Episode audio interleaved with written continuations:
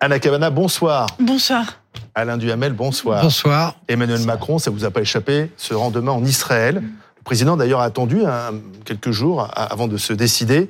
Euh, il y va parce que bien sûr euh, il y a des familles françaises euh, endeuillées. Il y a aussi au moins une otage détenue par le Hamas. Il y va aussi pour, dit-il, c'est ce que dit on dit à l'Élysée, défendre l'idée d'une trêve humanitaire. Quelles sont ses chances de réussite? À quoi ça sert en fait, Alain Duhamel? Bah, je, crois que c'est un voyage qui est à la fois euh, nécessaire et risqué. Il est nécessaire parce que bon, la, la, France a une voix à faire entendre. Elle est au Conseil de sécurité, où d'ailleurs elle s'est différenciée des États-Unis la semaine dernière.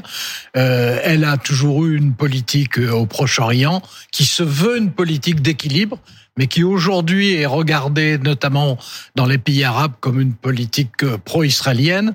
Donc il y a une ligne à réaffirmer, puis un certain nombre de principes. La France, évidemment, est, une amie euh, d'Israël. La France reconnaît totalement le droit pour Israël de se défendre, bien sûr, mais elle pense aussi aux populations civiles, elle pense aussi à, l'hypothèse d'une trêve humanitaire, elle pense à ses, elle pense à ses otages, elle pense à essayer, ce qui est très important dans ce voyage, si ça se passe bien, euh, à, freiner l'escalade de l'ensemble de la région. Bref, il y a toutes les raisons euh, d'y aller y aller plutôt comme l'ont fait plusieurs euh, chefs d'État ou de gouvernement, ça a été immédiatement interprété comme un ralliement absolu à Donc c'est plutôt mieux d'y aller maintenant. Maintenant, il y a, y, a, y a, des risques hein, évidents. S'il n'arrive pas à, à, rencontrer un chef d'État arabe après avoir rencontré Netanyahou, ça sera vu comme une forme de partialité.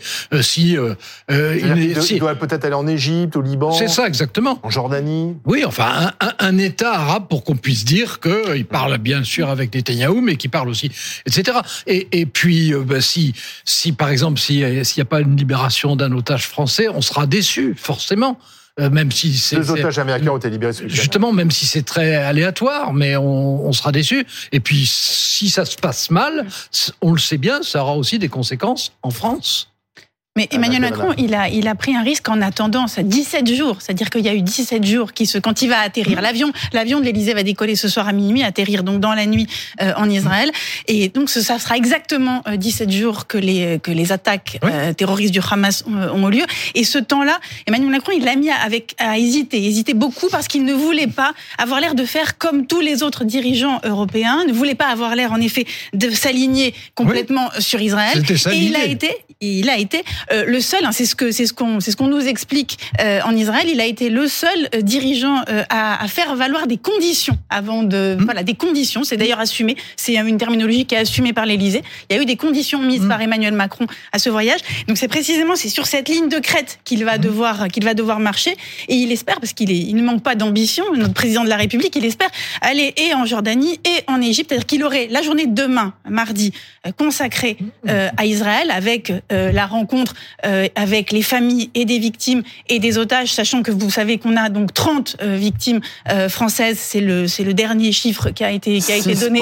Un otage et six disparus. Et un, et un otage ah, mi-HM avéré puisqu'on a puisqu'on l'a qu'on l'a vu témoigner sur la sur la vidéo du Hamas. Donc en s'entretenir avec les familles des otages de l'otage euh, des victimes euh, françaises. Et puis euh, évidemment faire valoir c'est la non extension hein, c'est le mot la désescalade et et le mmh. et le dessin humanitaire. Mais on voit bien qu'Emmanuel Macron il va devoir rassurer sur les deux terrains parce que les Israéliens ne l'accueillent pas non plus avec avec un tapis de rose. C'est-à-dire mmh. qu'il est en effet la rue arabe les dirigeants arabes l'accusent d'être d'être trop pro-israélien mais de l'autre côté voilà. Et mais de l'autre côté en effet en Israël on considère qu'il n'a pas été dans euh, l'alignement attendu euh, par le, par le gouvernement israélien. Et Donc voilà, ça s'appelle, c'est la ligne française. Et vous voulez. Alors, ça doit vous plaire, ça. Pardon, mais en France, la gauche lui reproche d'être alignée euh, oui. sur Benjamin Netanyahu. c'est ce qu'a dit Mathilde Panot à l'Assemblée tout à l'heure. Mais bien sûr, j'ai entendu ça.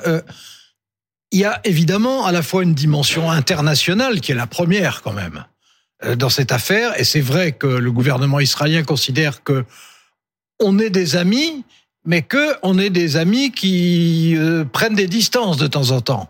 Et en l'occurrence, il y a une différence entre effectivement l'attitude d'Emmanuel Macron d'un côté et celle euh, de Joe Biden, du chancelier allemand, du premier ministre britannique, mm. qui eux sont venus sans condition et sont venus rapidement, ce qui a été interprété dans les pays arabes comme euh, un soutien inconditionnel, alors que la France, dans la réalité des choses, a un soutien qui est conditionnel, mais que dans les pays arabes, dans, par les peuples, les gouvernements c'est différent, mais par les peuples, c'est ressenti comme en fait on est des amis euh, qui quelquefois font semblant de.